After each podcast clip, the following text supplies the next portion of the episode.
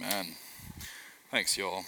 Um, hey, I think it's a good reminder, right? Uh, we just heard a couple people who were wrestling with colds singing, The Lord is worthy. He uses broken people, He uses us in our shatteredness and in our mess. So I just wanted to say thank you all, worship team. Um, thanks for doing that. Hey, uh, my name is Kent Woodrow. I'm the associate pastor here at Holy Cross. Uh, I'm going to ask you to go ahead and turn to 2 Samuel 7.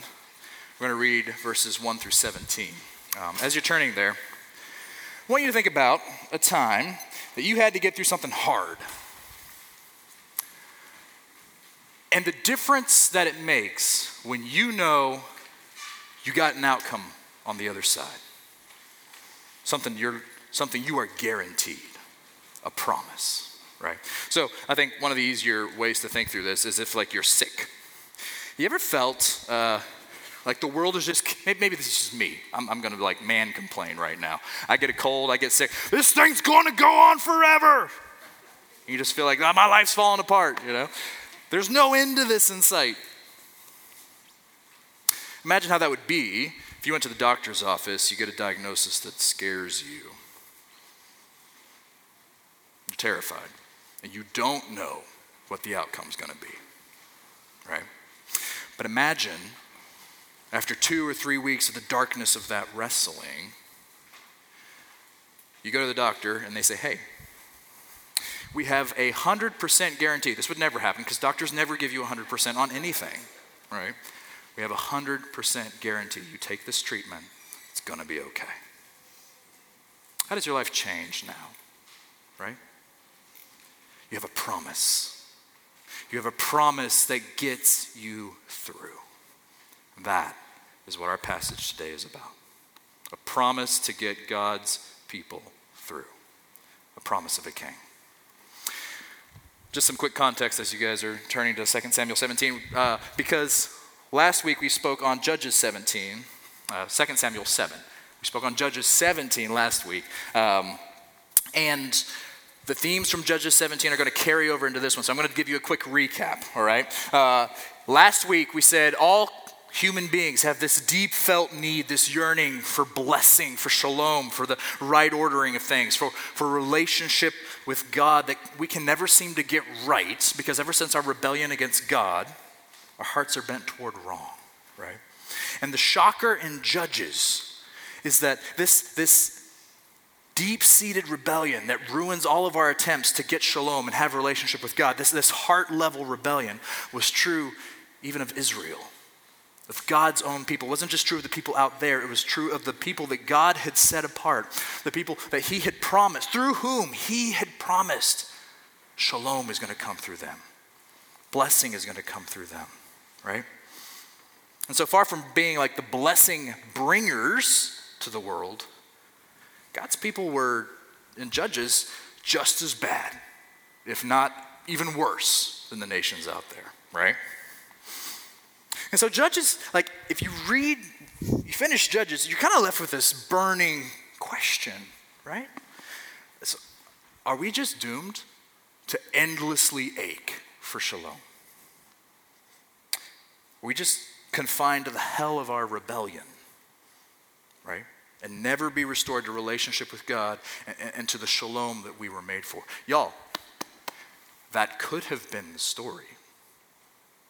That could have been the story. But that was not the story that our God is writing. No, our God is a promise making God. See, he, he chose to promise relationship and, and the restoration of shalom, right? And because he's a promise keeping God, he shows that, like, I am true to my word. I will stand by what I say, and I am going to deliver on the promises that I make to bring shalom, restoration, restoration of relationship, restoration of the world through my people, specifically through my king. And today, we get to 2 Samuel 7, and y'all, this is an important moment in the story of rescue that God is telling. A moment when God says, I'm giving you a promise, the promise of a king. So, would you stand with me if you're able and willing as we look at this moment, almost climactic. Not quite the climax, but it's pretty, it's, it's close in God's story of rescue. 2 Samuel chapter 7. Now, when the king, that is David, lived in his house, and the Lord had given him rest from, his, from all his surrounding enemies, the king said to Nathan the prophet, See, now I dwell in a house of cedar, but the ark of God dwells in a tent. And Nathan said to the king, Go, do all that is in your heart, for the Lord is with you. But that same night, the word of the Lord came to Nathan Go and tell my servant David, Thus says the Lord, Would you build me a house to dwell in? I've not lived in a house since the day that I brought up the people of Israel from Egypt to this day, but I've moved about in a tent for my dwelling. In all places where I have moved about with the people of Israel, did I speak a word with any of the judges of Israel whom I commanded to shepherd my people Israel, saying, Why have you not built me a house of cedar? Now, therefore, thus you shall say to my servant David, Thus says the Lord of hosts, I took you from the pasture, from following sheep, that you should be prince over my people Israel. And I have been with you wherever you have went, and have cut off all your enemies from before you.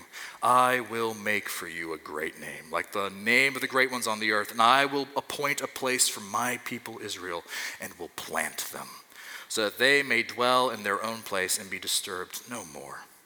And violent men shall afflict them no more as formerly as from the days as from the time that I appointed judges over my people Israel. And I will give you rest from all your enemies.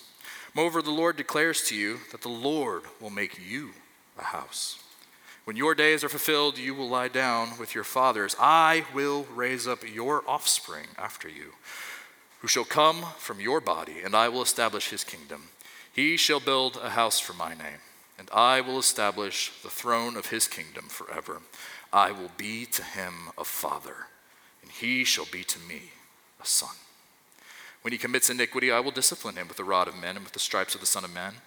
But my steadfast love will not depart from him, as I took from Saul, whom I put away from before you. And your house and your kingdom shall be made sure forever before me. Your throne shall be established forever. In accordance with all these words and in accordance with all this vision, Nathan spoke to David. Promise the true word the living God, given to his people, to you, because he loves you. Let's pray. Lord, we are here to hear from you. And so I ask that you would speak. I pray, Lord, that you would move um, to open your word to us with fresh eyes. For some of us, we've read this passage a lot. For some of us, maybe it sounds new and foreign and strange. Um, wherever we're at, what we need most is you. And so we ask that you would move to touch our hearts, to open our eyes to the beauty of our King, that we might leave here transformed and ready to sing about the King who came. We pray this in your name. Amen. Okay, grab a seat. So, uh, another two point sermon today. This is kind of a Kent Woodrow special. Um, two points promised house and a promised son. The promised house and the promised son. So let's get us going with the promised house, right? Because this critical moment in the story that God is telling of rescue, the story that God is writing, starts with David's desire to build a temple, a house for the Lord, for Israel's covenant making God. All right, so a little bit of context, right? Uh, so after a, about a three to 400 year period of warlord judges described in the book of Judges that we were in last week, uh, Israel then languished for an additional 40 years under the monarchy of King Saul, who like the, so many of the folks that we heard about in Judges last week, he just had this pattern of doing what was right in his own eyes, to his own harm and the harm of the nation. And so, just when things seemed darkest, God flips on a light. He calls a man after his own heart named David, and he sets him on Israel's throne and begins to unite the, the disparate and, and feuding tribes of Israel into a more centralized power uh, that drove out the invading outsiders and brought security to Israel's borders. Hey, look, that may sound foreign to you, uh, so apologies to the folks who live in Waynesboro, but imagine this. Imagine it would be like, for some reason, the folks out in Waynesboro just hated our guts and they wanted us all gone.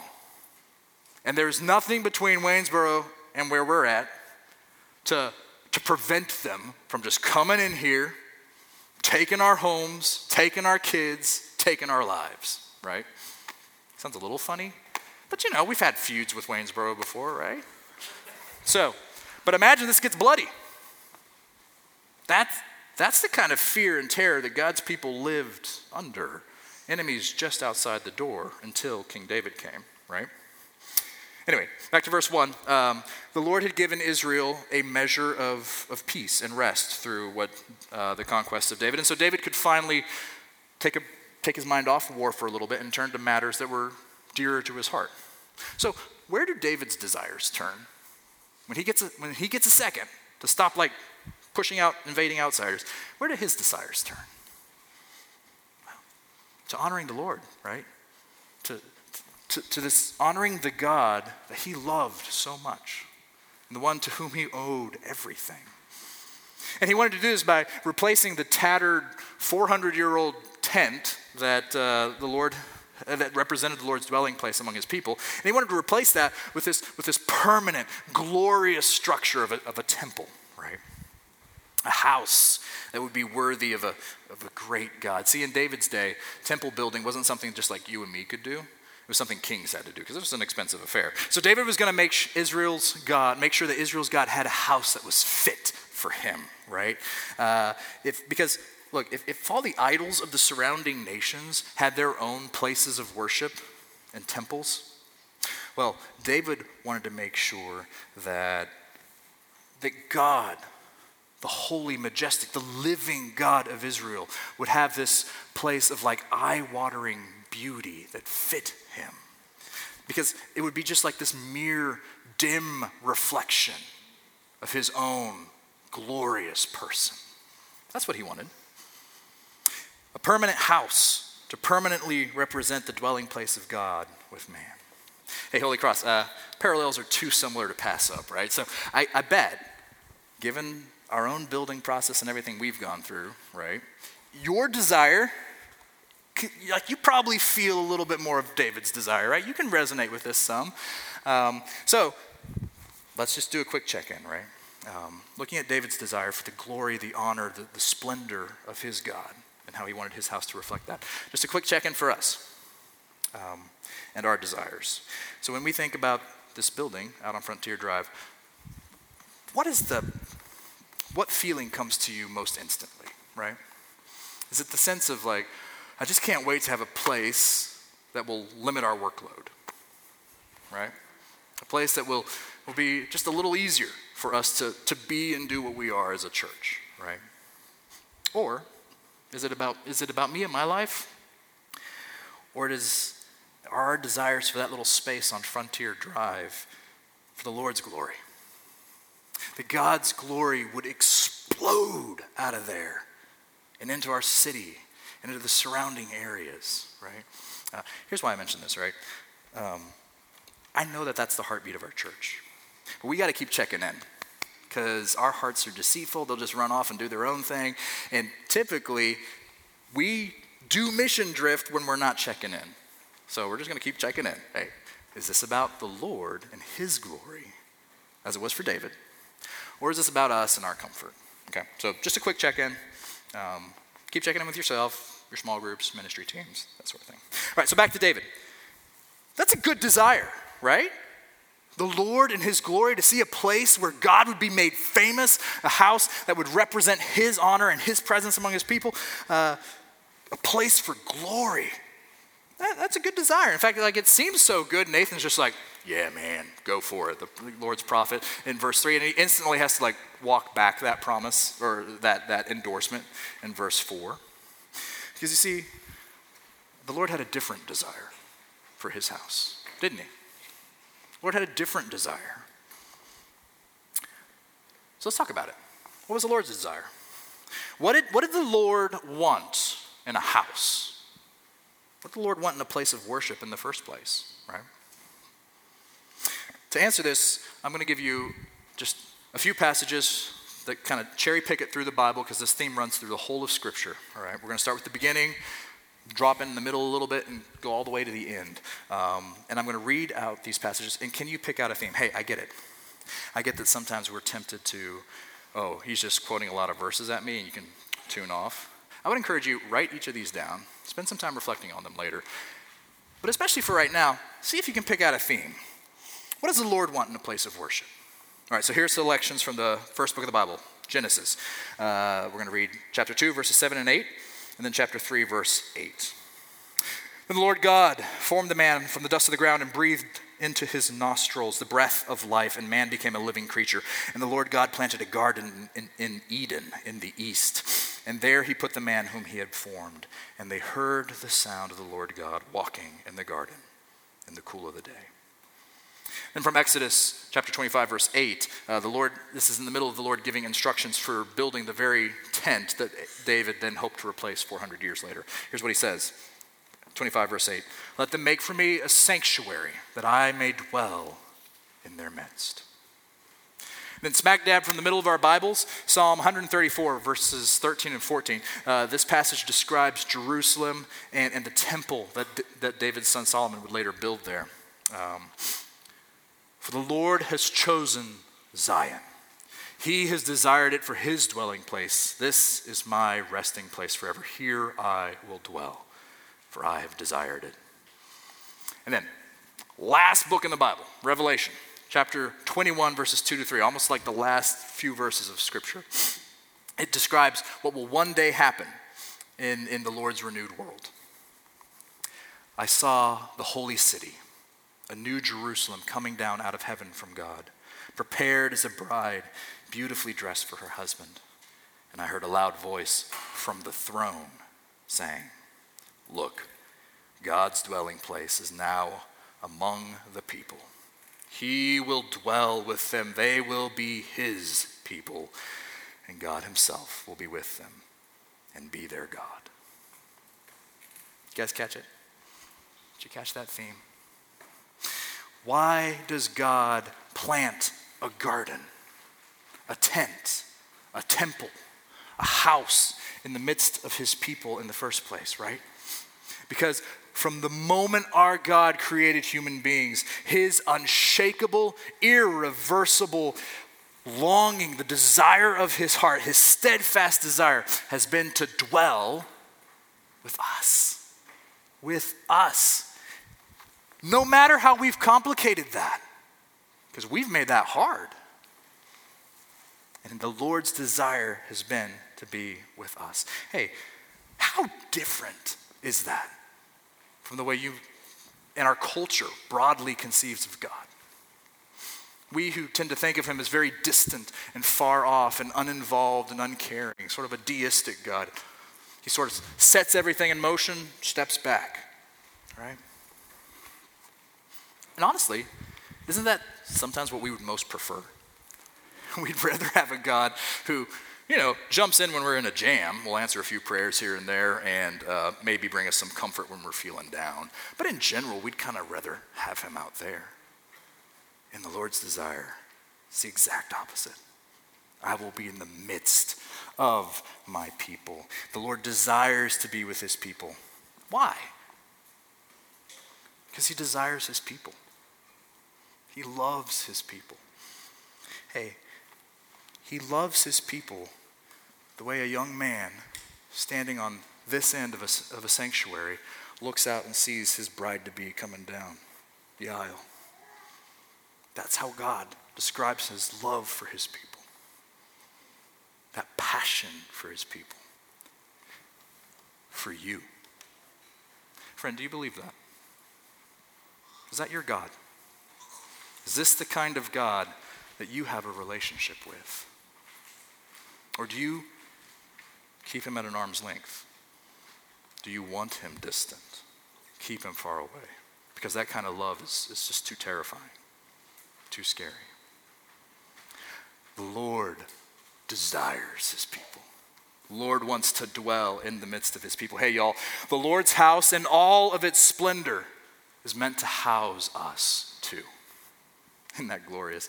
And y'all, like, when you know your heart and you know how we rebel and we go after our own things and we, we do what's right in our own eyes.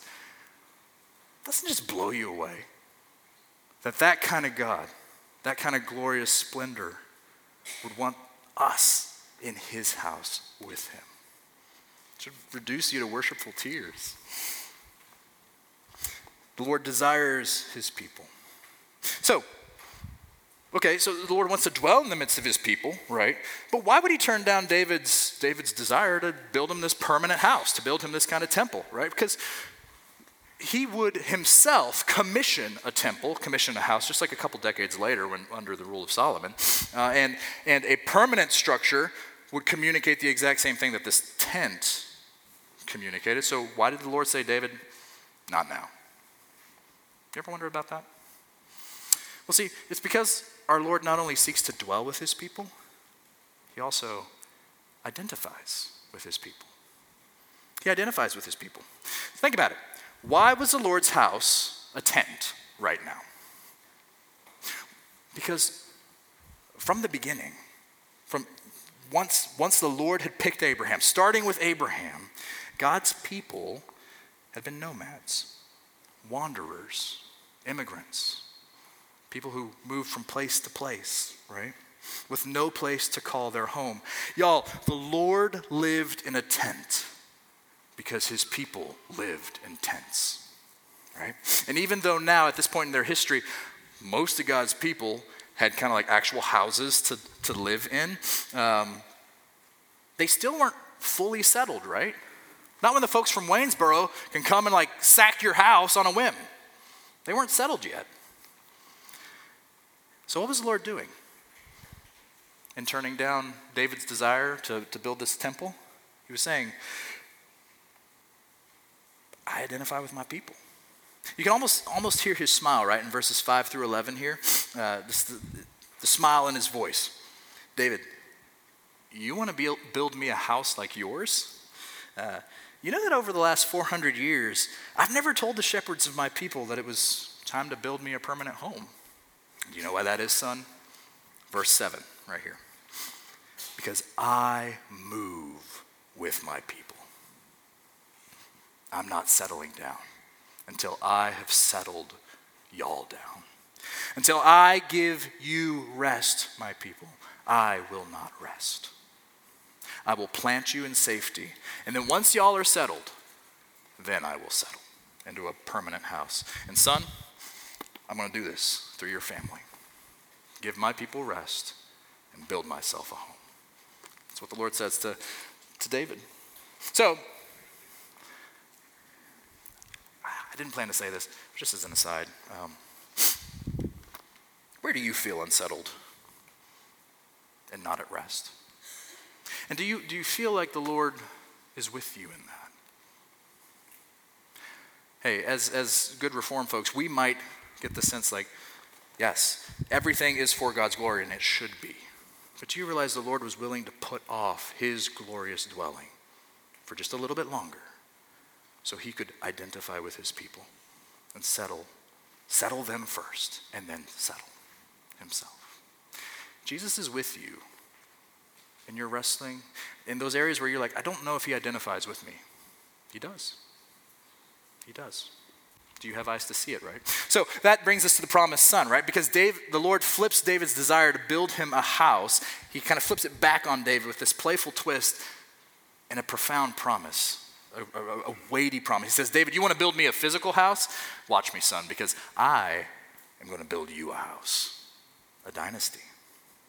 And so the Lord introduces this promise, this promise of a king, the Son of God, right? So let's, let's talk about uh, the promised Son. See, if you were David and you heard the Lord making these promises of, of uh, he says, offspring here in verse 12, uh, the word there is the Hebrew word zerah, right? And it, uh, it's, it's literally the word seed, okay? That word seed would have set bells ringing away in your ears. You wanna know why? Because the Lord's ancient promises of rescue are very much tied up with that word zera, seed, okay? Don't believe me? Let's work through it. Uh, the first time you hear the word seed, it's in Genesis 3. right after human beings had rebelled against God and lost shalom, lost what we were made for. And the Lord promises to the woman that her zerah, her, her seed, would one day crush the devil and his, and his counter kingdom that he had set up, right? Uh, and then the next time you see the word seed show up, it's in Genesis 9, when the Lord promises Noah he would never again flood the earth or disrupt the cycles of the earth. He says to Noah, Behold, I establish my covenant with you and your seed after you. Next 15 times we hear the word seed, it's in God's promise of seed to infertile Abraham and infertile Sarah. A seed that would one day possess the earth, would fill it like the stars fill the night sky, it would fill it with blessing, it would bring about the shalom that we were made for. Right? And then all through the rest of the story, up until God's, uh, up until David, the story of the seed of God's people is, is, that of the Lord being faithful to grow this tiny, fragile seed, to, to protect it against uh, all the opposing, dark opposing forces that would come and uproot that seed. And so now at last, the Lord promises that not just through Abraham's ever growing family and the spreading of seeds, but specifically through David's line. That through David's line, he would plant that seed of rescue. See, David's seed would rule in perpetual kingship over the Lord's people, as verse 14 says, right? He, I will be to him a father, he will be to me a son. David's, David's descendants would be the sons of God, the Son of God, the kingship that would never be uprooted like Saul's had been, a kingship that would secure shalom, the blessing that God's people had yearned for. And then along comes David's son the one he named Shalomo. We know him better as Solomon. Do you hear the link there between Shalom and Solomon's name? See, even though offspring, uh, even though Solomon, you, you, can hear in David, right? Like, and in all these promises, the longing for the for shalom, the, the peace, the yearning for the good life, that, that wholeness, prosperity, for everything to work out the way it should be, the right ordering of all things. That's shalom. That's shalom. That's what we yearn for. And in David naming his son Solomon that, you can see David's own yearnings, right? And even though uh, uh, Solomon himself was the offspring of rape and murder, uh, Solomon's reign initially did seem to be the inbreaking of the shalom that God had promised. Think about it, right? He was a wise king. And he brought widespread, unparalleled peace and prosperity, not, not just to Israel, but the kind of prosperity that drew the nations in. And people from the outside were blessed because God's people were blessed. He also built that glorious house that the Lord said he would. Um, a glorious house for God, this, this reminder, this permanent reminder, uh, not just of the Lord's intent to dwell with his people, but also of how the Lord had securely planted his people. You could look at that big old temple, be like, no one's moving that thing. God has planted his people, hasn't he? And so in Shalomo's reign and Solomon's reign, that longing, that yearning that we human beings have seemed to be met. The Lord's shalom, breaking in on earth, right? And then the wheels fell off. Because just like King Saul before him, Solomon just couldn't get out of the pattern of doing what was right in his own eyes, right? And that wasn't just Solomon's issue. It didn't stop with him. The kings, Solomon's sons after him continued in this kind of rebellion against God. Too many of Solomon's sons followed in his footsteps and they ruined Shalom and they eventually lost themselves the throne, God's house, God's kingdom. Because they couldn't measure up. They didn't measure up. Y'all imagine what it was like for God's people. For hundreds of years, they were left with this aching, with this yearning, with this longing for shalom. for the restoration of all things, clinging to what seemed to be a forgotten promise the promise of a king, the promise of a rescuer who would come and make all this right. Right? For 400 years, they ached, waiting for the shalom bringer. And in one silent night, 2,000 years ago, in Bethlehem, the, the, the city of old King David, he came. Yeshua, Jesus, whose, whose name literally means Yahweh saves. The, the promised seed of Eve, of Noah, of Abraham, of David arrived on the scene. And the, the kingly Son of God. And when he shows up, the heavenly armies show up, these, these beings of light, the warriors come down to earth, not to smite the earth, but in their song, right, in, in, uh, in Luke chapter 2, verse 14, they sang that the promised king was beginning the true inbreaking of shalom, God's peace on earth. Hmm. All right, so maybe that feels like a bunch of history to you. And maybe you're like, I hope it doesn't. I hope like I hope that stirs and moves your heart, right? Uh, but maybe you're like, okay, sounds good, but what does this mean? What does this mean for me? How does this impact my life? So here's, here's what I want to do. Uh, because again, the, the promise was about a coming king. So we're going we're gonna hang out in that yearning for a little bit. But I also want to show, like, here's how it's relevant to us. Okay? Um, first, the story that the Lord tells of a king that was promised, of a son that was promised, um, he, it's a promise he made good on. So here, here's how I think shalom, the promise of a king, uh, how it brings us shalom in our hearts. Two ways, okay? brings us peace and settledness. Hey, Christian, first, know that you have what for hundreds and hundreds of years God's people only looked forward to. They clung to a promise of 100% cure, right? And you, for you, that's history. You can look back on that and you can say, the Lord did deliver as he promised, right? Whatever the odds. There were huge moments in Israel's history where it seemed like there's no way we're getting a king. There's no way this is getting any better. And in the midst of those overwhelming odds, the Lord still delivered on his promise, right? So here's what I think that does it proves two things. Um, it proves he's trustworthy, even against overwhelming odds, right? Which I think, honestly, I think that's the core problem that a lot of us human beings have with God. There's just this deep sense can I trust him? Well, if you can trust him to have delivered on this promise against overwhelming odds, then we can trust him to continue to deliver on his promises. The promises that we're still waiting for, that, that one day our king will return, and one day there will be uncontested shalom here on earth with the removal of sin entirely, right?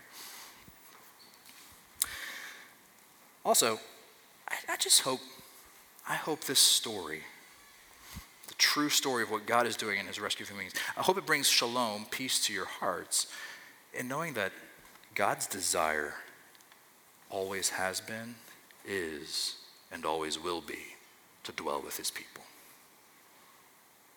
Nothing stopped him before. Nothing is stopping him now. History is moving relentlessly toward that day when we will one day see our God face to face. When he dwells in the midst of his people, the shining light, and everything is as it should be. That's the ache, right? The longing that we feel. One day that is coming. He will not rest until he's given us rest. Okay?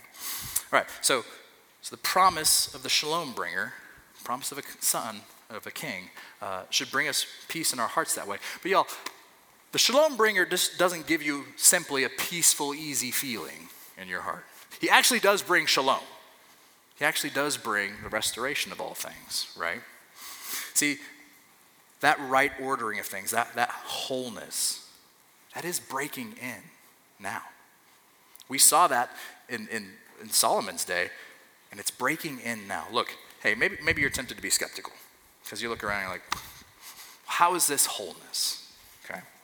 Well, remember, remember last week's sermon, right? What's the heart of the problem? The heart of the problem is problem of the heart, right? It's that rebellion and alienation from God. And that is what our King came to fix. He came to fix that first, to, to pay the price for our rebellion, right? And, and now he's busy righting wrong hearts. Because where hearts, where wrong hearts are made right, you're going to find less wrong there. Uh, let, think of it this way, okay? Um, think about all the things that we tend to pump at people to try to solve the problem. You can give a wrong heart all the food, education, money, power, security that you want. And in the end, here's what you're going to have, right? You're going to have a fed, educated, wealthy, powerful, secure, but wrong heart, who then will use all the things that you've just given it to bring more wrong into the world, right? But you change that heart, you change that heart the way our shalom bringer does, the way our king does. You, you spread that seed, and you will see the spring of shalom begin to bud and break out in that heart, in and through that heart, right? Hey, this world is not the way any of us want it, right? And with two point something billion people who, at least in name, claim Jesus as their Lord, right? There are buds of shalom all around. The question is where are we looking? Where are we looking? The Lord is busy transforming hearts. And it's the transform hearts. It's as you look at another human being and you say, I see Jesus in you. I see what, what one day we will see everywhere around us things made right. Someone who is made right with God. Not perfectly, but someone who is made right with God. This is again why we do church, right? Look around you, brother and sister. You've got the buds of shalom sitting right here. The Lord is working. The Lord is working. All right. But more importantly, our shalom bringer, the promised king, he made us a promise that he is going to deliver on one day, right?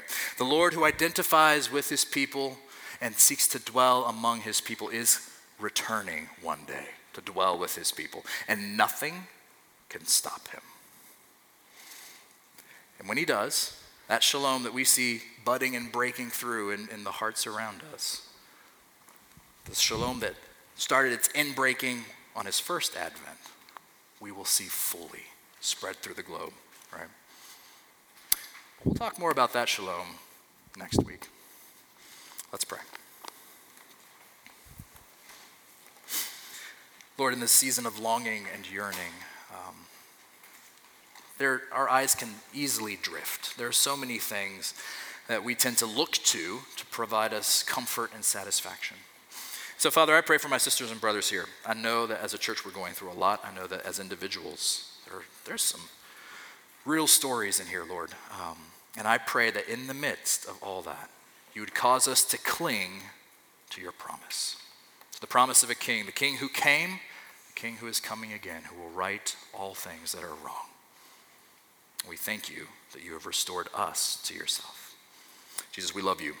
We seek to magnify you pray all this in your name, Lord. Amen.